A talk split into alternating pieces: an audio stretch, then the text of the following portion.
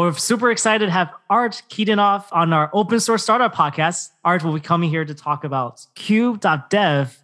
So, just one quick overview what cube.dev is it's an analytical API for building data applications. So, thanks a lot, Art, for coming on our podcast. Sure. Yeah. Thank you for having me. Really excited about being today here and chat with you. Cool. Awesome. And so, I think let's kick it off. You're just telling why you started this project and company in the first place, or what got you inspired to do this, especially given this as pretty unique project in this space? Yeah, yeah, thank you. Happy to share just my perspective on you know like the data space and you know why we started Cube and why it exists. So what we see right now is sort of a data warehouses, cloud data warehouses. They not only become you know a system of records for analytical data, but they also catalyzed obviously the adoption of data in different organizations but they formed a foundation of the whole ecosystem of tools which we, we call a modern data stack. And as you know like one of the main ideas of that new ecosystem is that to make every person a data consumer customers partners team members and it means we need to have a lot of different and diverse data applications, right? So everyone can be a data consumer. And this application, they can be different from customer facing embedded analytics to our custom tailored data tools for different roles and functions within organizations. So the way this would happen, that would create a lot of challenge, and it already creates a lot of challenge for data teams and application development teams, specifically on how to manage the data consistency across all these data applications. Because if you define all the metrics, caching, cruel access control on data application level, it would lead to inconsistency. It will lead to a lot of extra work to the data team. So we definitely we need to put that somewhere upstack.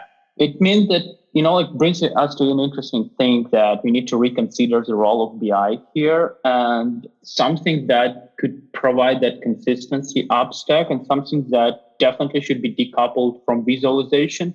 At the same time, gives a, way, a power to data teams to provide that consistency and should be API first. You know, like some people would call it a headless BI, right? Or something. So I think that's the right way to think about Cube.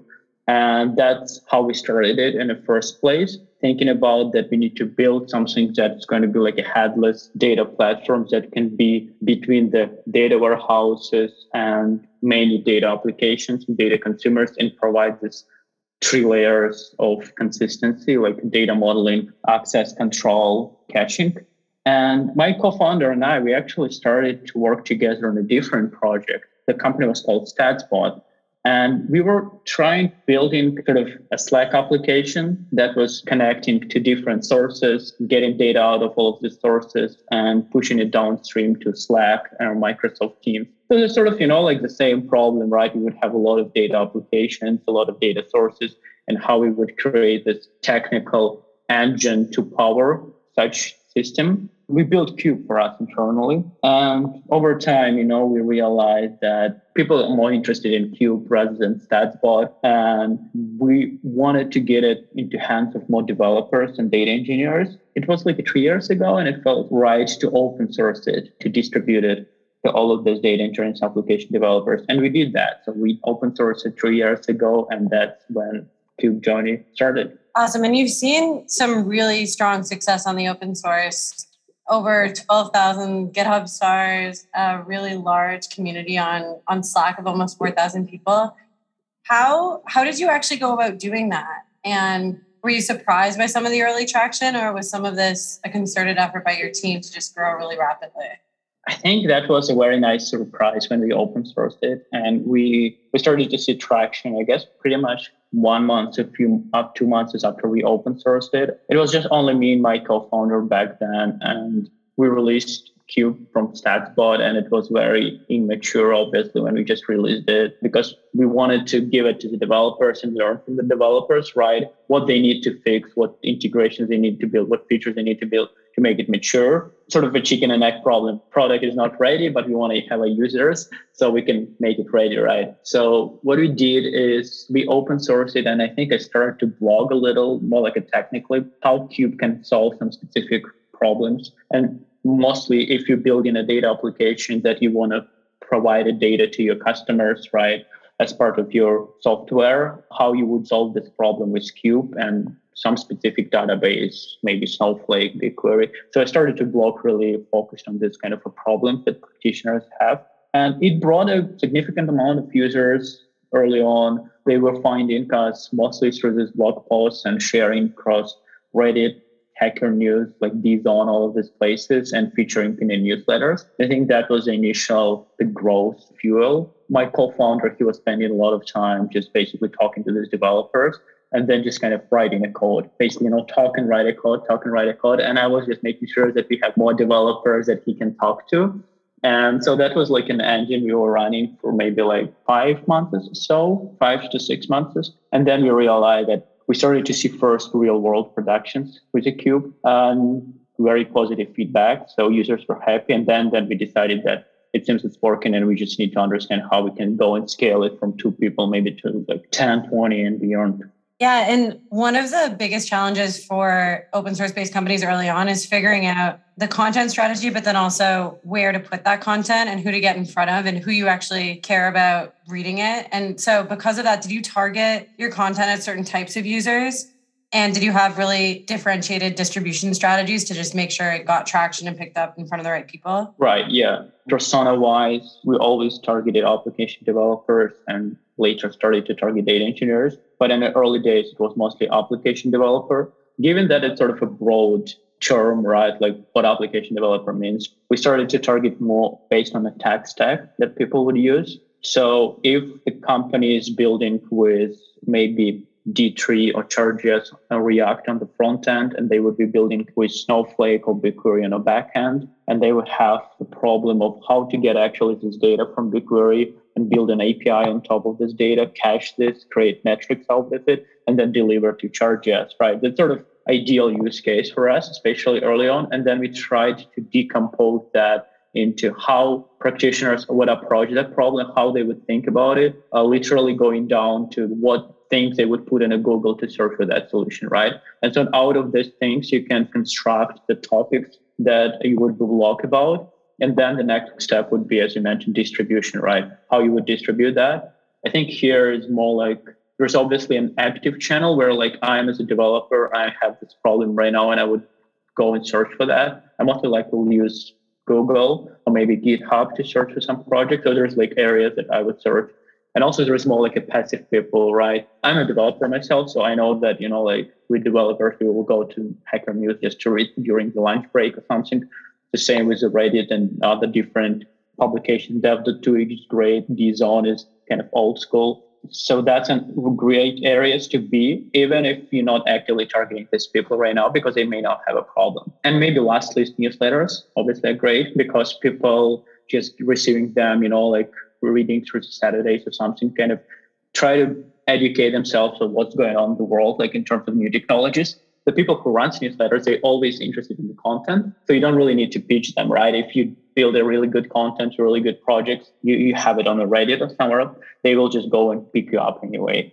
So I think that's sort of an engine that we've been using to promote early on Cube. So I want to talk more about the space in general because I think Cube.js is open source project, right? That you started with, and Cube.dev is sort of like this more larger know, company brand around it. Cube.js is not a very typical framework. It's not a dashboard. It's not just a database. It's sort of like an intermediate layer in between. And I think we'll like to dive deeper into how to even like evangelize something like this because it's not a space that exists. There's nobody that will search for a headless infra BI data layer.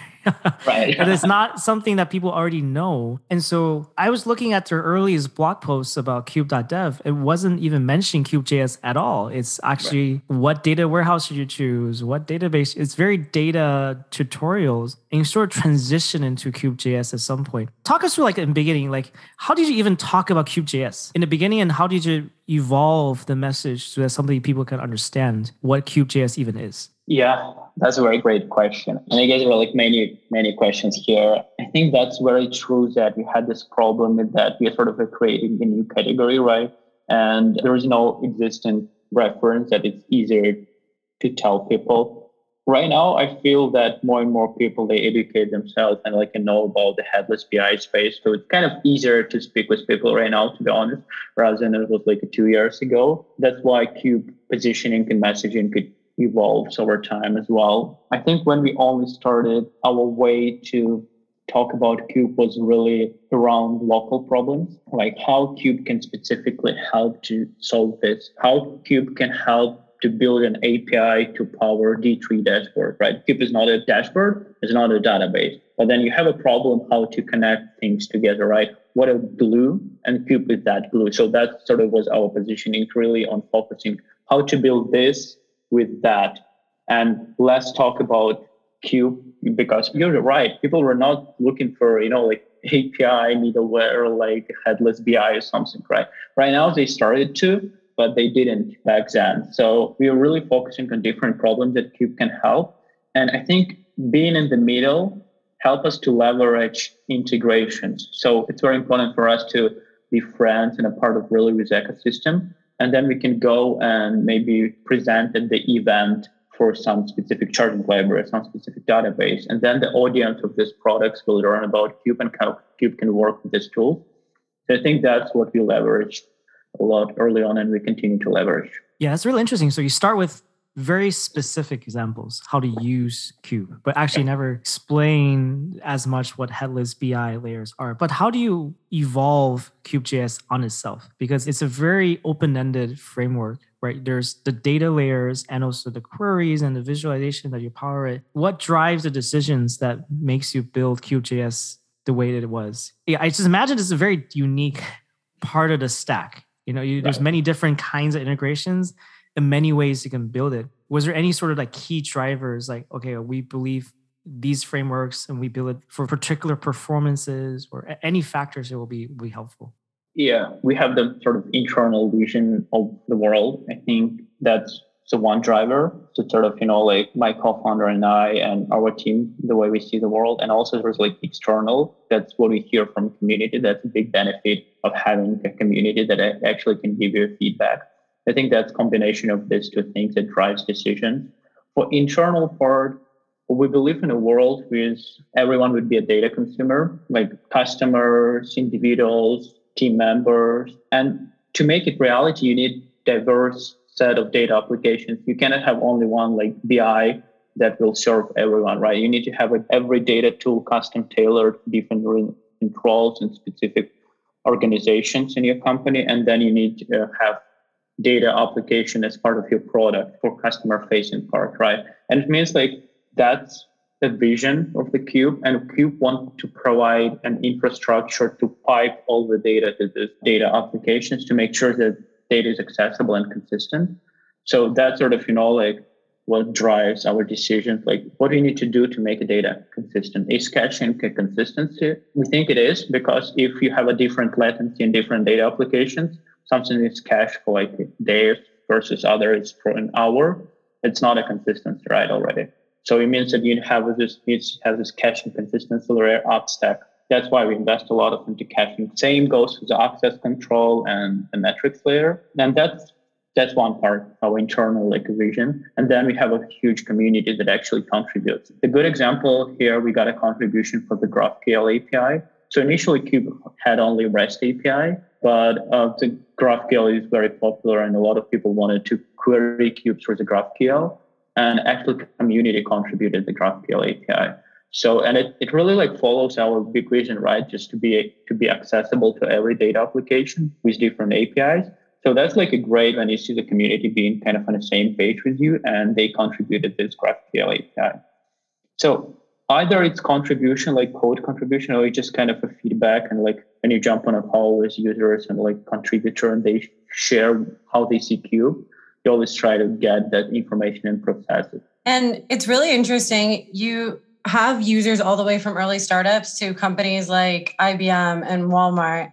And so when you're going to the community to try and figure out how to support them and what to build next, like what features, what paid business models, how did you prioritize serving just such a broad set of customers? Yeah, I feel not different customers. Like we all know the different, you know, the segmentations, the early adopters, like the early majority and all of that So I feel that some of the groups they are less vocal than others. So in reality, you probably only as a like a developer or maintainer of open source project, you cannot hear all the users, all the voices, just because some voices are just louder and you you kind of biased because you you always hear the louder voices, right? But at the same time, usually the louder voices they being more visionaries in terms of the users, so they who care about the open source and they care about the data stack. I think in our cases we try to get a signal, even if there may be a lot of noise. We try to get a signal and try to understand, you know, like obviously there are some features that maybe enterprise companies would want and they would be ready to pay for it, but they may not move the project fundamentally further, right? Because they're more like a conservative features around security, around governance that you really need to have in place if you want to make a business with them, right? But as an early stage, you probably need to prioritize sort of a vision and how you move things towards that vision. So that's sort of a balance we always try to keep, you know, like, and that's why it's great to have a diverse set of users. Going back to about the space a bit, you know, going to like this data headless BI layer, I think this is a very open-ended term sometimes because you know you can do a lot of, like I said, infrastructure for connecting to warehouses, but you can also do so much on the front end dashboard side, right? And how do companies or users typically compare you with? You know, because I guess this is not your typical ETLs or this is not your typical warehouses. It's sort of a mashup. and so do people usually compare you with some other products or or this is completely so unique that you had to come up with a new term completely and tell everybody this is a new category. I'm just wondering how how did it even happen in terms of your customers? Because uh, I think users they will probably have a different way to think about you in the beginning, right? I think most of the time the main alternative to Cube is do it yourself. Just kind of take all of these different pieces of different tech stack and kind of, you know, do a lot of connection together and build some system as you can. So there is no like a real product X that a competitor to Cube that kind of it's usually a good and a bad thing, right? Because it's good not to have a competitor, but it's a bad thing because people cannot really understand what you're doing, right? And it's like not that easier for them to say, oh, you're just like X, but better or different in this way, right? It's not a case for Cube, that's true. So that's sort of, you know, like one thing we live with. And it kind of brings in some interesting, sometimes kind of problems that people, we used to have a lot of people who were thinking that we're in a dashboard business and a chart business, and they were trying to understand like how to build a chart with Cube, And like, we cannot because we don't have charts, we are, we are headless. And I think we started to see that less over time, but that was like a problem two years ago. Many people they were like thinking about Cube as like a charting library. I guess having JS in the name, and I think right now we try to not to use JS as much as we used to. So we, we usually just call Cube Kube. But back then we called it JS very heavily, and it sort of creates this preconceived notion that you do something with the front end with the charting libraries, right? And that's a lot of people they were like considering Cube as a charting library yeah, I guess, you know, like answering your question, it's not an easy thing, you know, like not to have a competitor uh, that you can say, we just like this, but better. And as you were creating this new category and trying to figure out what to call it, how to position yourselves, did you look at other companies and look at their models and look at how they did it and like take inspiration from that? Yeah, there are a lot of great companies that, you know, like I admire and, and like different steps.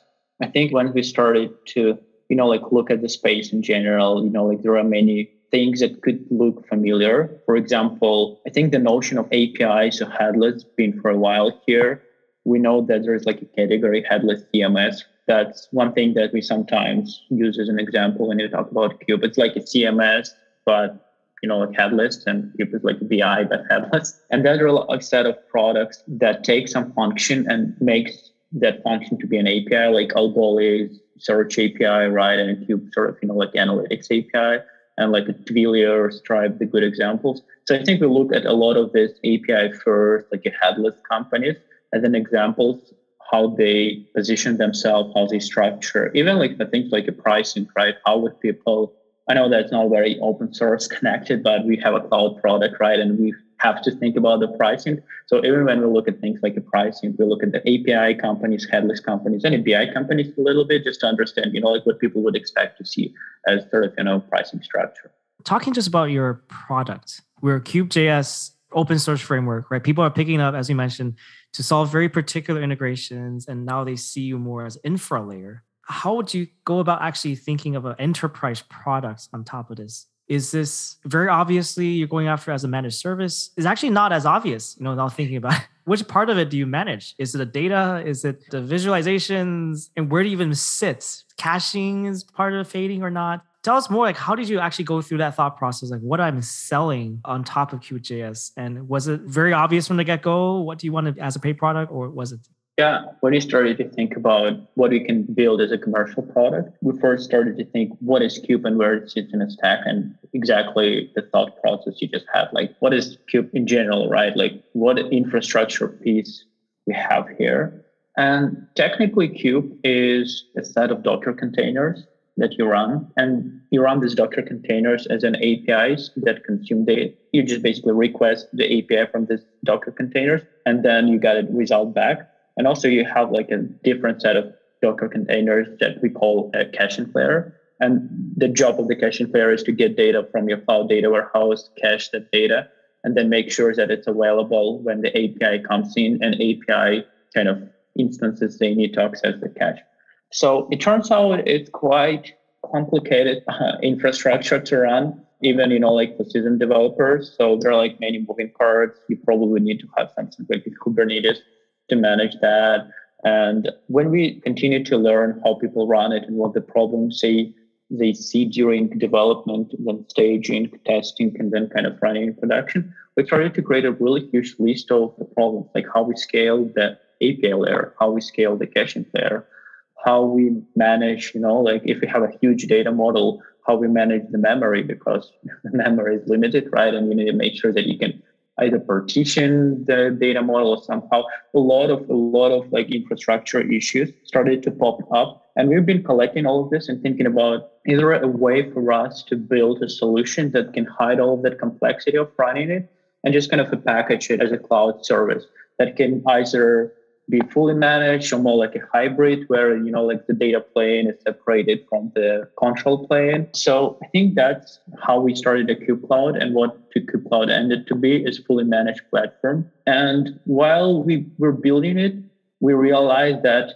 because we now manage infrastructure we have an opportunity to create a lot of different tools on top of cube to just to make development easier.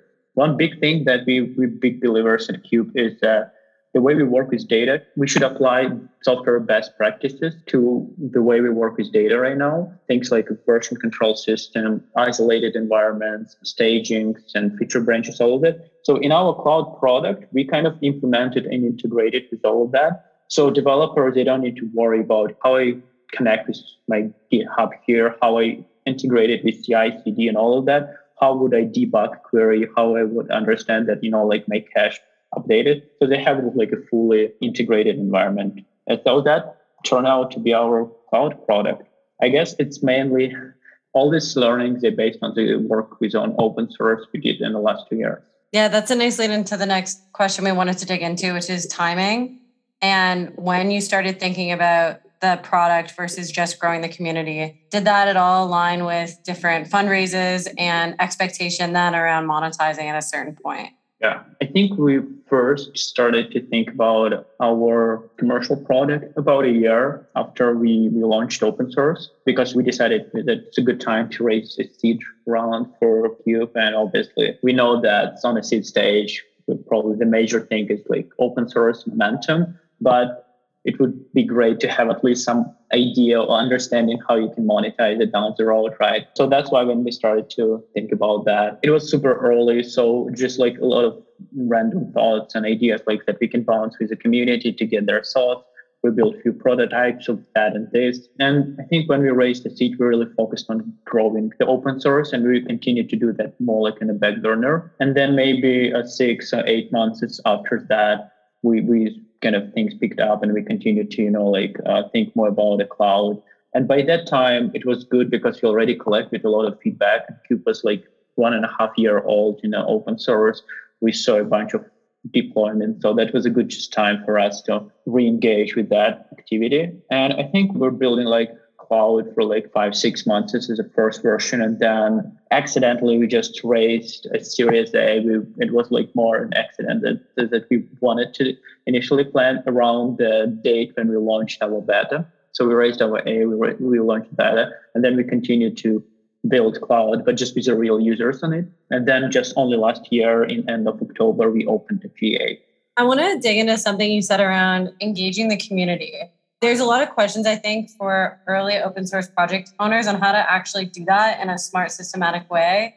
Like, is it like sending messages into the Slack chat? Is it directly reaching out to certain folks? And how do you even get a sense of who's in the community if they don't self-identify like what, what is that actual process of doing discovery with the community around what you could potentially have as a product i think what worked very well for us is when someone pinged us with a question especially early on and my co-founder and i we were mainly people who were answering questions in the slack it was an opportunity for us to connect with users and if we would see an opportunity for an interesting discovery, maybe an interesting use case, kind of, you know, like a lot of data, great tech stack, things like that. We will try to follow up with that. We'll try to provide a value, obviously, in helping people, but helping more like holistically because it, in a community, it always could be either ping pong. People ask you a question without much of a context you try to give a best guess and give an answer and then you just you never see that person again or you can try to use it as an opportunity to build the connection sometimes people be more proactive and they wanted to you know like we got a calls from some telecom companies trying to hire us probably on when we are doing Q. Uh, so people sometimes they were like being really active, trying to get a holistic help. And we were using this as an opportunity to build this relationship. And then, you know, like having this several, you know, like dozens of this relationship, they really help you to get this, this feedback. I think it's more like a question you need to build first relationship with the people, with the quality users, and then use this relationship, you know, like to maybe test your cloud product to bring them as a design partners if it makes sense for them and for you, right? But I think first relationships comes first. So I want to ask, going to cube.dev, sort of like the web page, landing page, it goes straight to get started, go sign up cube.dev accounts, and you just deploy a cluster. Are you at the point where people already kind of know what Cube.js is and you just go straight to here's our product, here's a deployment, here, just do that first? Or does users actually still need to scroll down and learn, okay, what is Cube.js and what are the documentation? I'm just curious, was it always been like this where you tailor your product to people kind of already comfortable in using Cube.js? Or do you have to start off a different way? I think because my co-founder and I, we are very like product-minded people. Our goal has been always try to design the product the way that it could potentially serve for the user who never heard about it and doesn't have any prior knowledge. It's obviously will not work for everyone. So you always keep, you know, like a persona and set of skills. If we're talking about application developers, like data engineers, we cater only to those who know SQL, right? Obviously, if we don't know SQL, we cannot cater to you at this point and that's fine. As long as you have like a clear segment and a skills and sort of you know like understanding the persona. And then idea was let's make a product as much as self explain as possible so they can just go connect the database and then it says okay now you connected the database. Let's create a schema. You created a schema let's then execute a request and then they re- execute a request and then we say okay you executed this request against the data set and you got that result back. And then they try to understand that. That's our, you know, like opportunity to really show by learning. I believe many developers right now, we don't have a lot of time and developers are practical people. They wanted to try things and just, you know, like learn by doing. That's the way we design a product. We just try to give them a learn by doing and without needed to read a lot of information right beforehand and then just kind of click, click, click, connect things. And then hopefully we bring them to the aha moment. Very cool. And the other thing we wanted to make sure we spend time thinking through and talking about with you is around the team structure and especially going through this transition of community focus, trying to understand their needs and growing the user base to then actually offering a paid product. Who did you hire in at that point, and did the team structure change outside of just natural growth from where it was before? The first few hires they were all engineers and DevRel. Well, DevRel they engineers, but more like a social engineers, if you can say, like people who not only write a code but also will blog about code and maybe give a talk. But pretty much all engineers hires. That's what we were doing for after seed and before A. I think our team was really either software engineers or developer relations engineers. After A, we started to bring our first more like go-to-market team, you know, marketing, sales, customer success, DevRel, our developer relations started to, you know, like to grow and unbundled into customer user success or developer success now. And then some of it became more like focused on growth. Some of them focused more on integration. So I think it kind of naturally happened. But right now we're still very heavy on developer relations. So I think our headcount in developer relations like five or six times bigger than in marketing. I think that the main driver of like awareness and growth. And just very, very recently, we started to hire more like a traditional, you know, like a go-to-market sales leader, account executives, and all of that. Because since we have a cloud product and all this inbound interest, just kind of we need to make sure that we have enough salespeople just to transfer the funds. And on the sales front, are most leads still coming from the open source community, or are you finding that you're seeing success kind of independent of it? Yeah, right now we're still enjoying the luxury of getting full inbound like from open source community. We, we we don't have a sales deck yet because people already know about Cube. We don't even need to talk about it. It's all a conversation, you know, like how you can get on the cloud, what it gives, how the pricing works.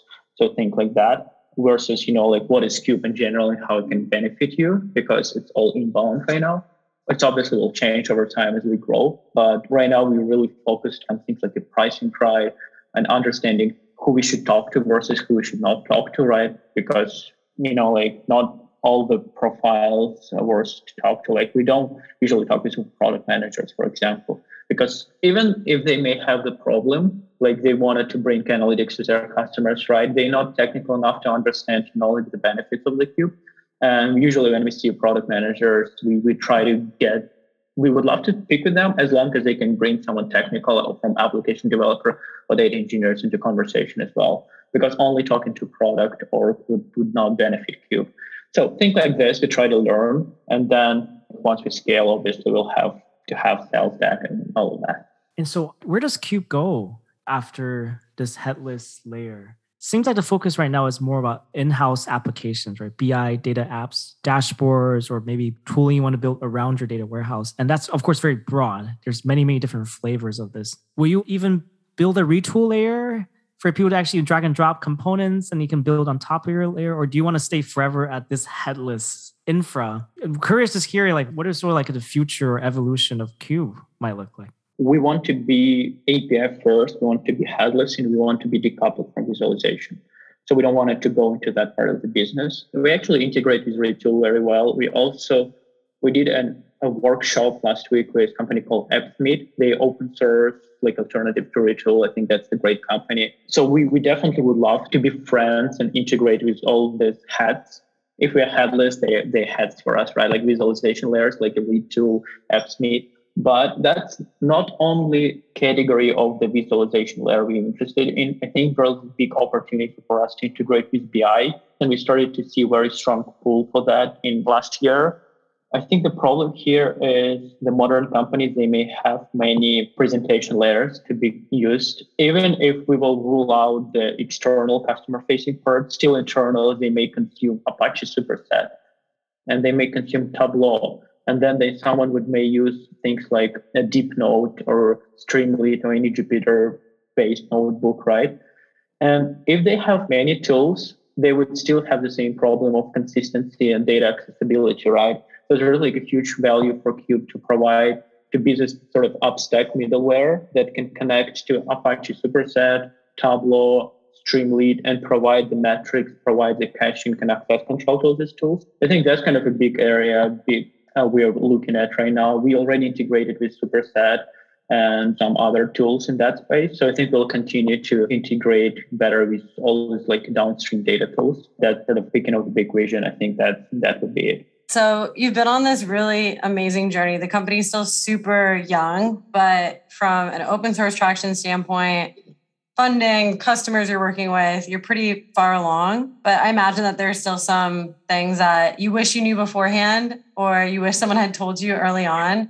Are there any key learnings that if you were a founder, say two years ago, listening to this, you would have loved to have, heard or learned before you really jumped in and started building the company? Yeah, with the cloud product, we've been doing a lot of, I think we were overthinking that, to be honest. And we we're like doing a lot of routes and like why people would care about, you know, like a cloud, cloud product versus open source. It turns out to be more clear for people than it was for us like a year ago. If I would do it, you know, like one more time, I would try to shorten that path. And it's like really easy. I think it's a way to, to do it quicker.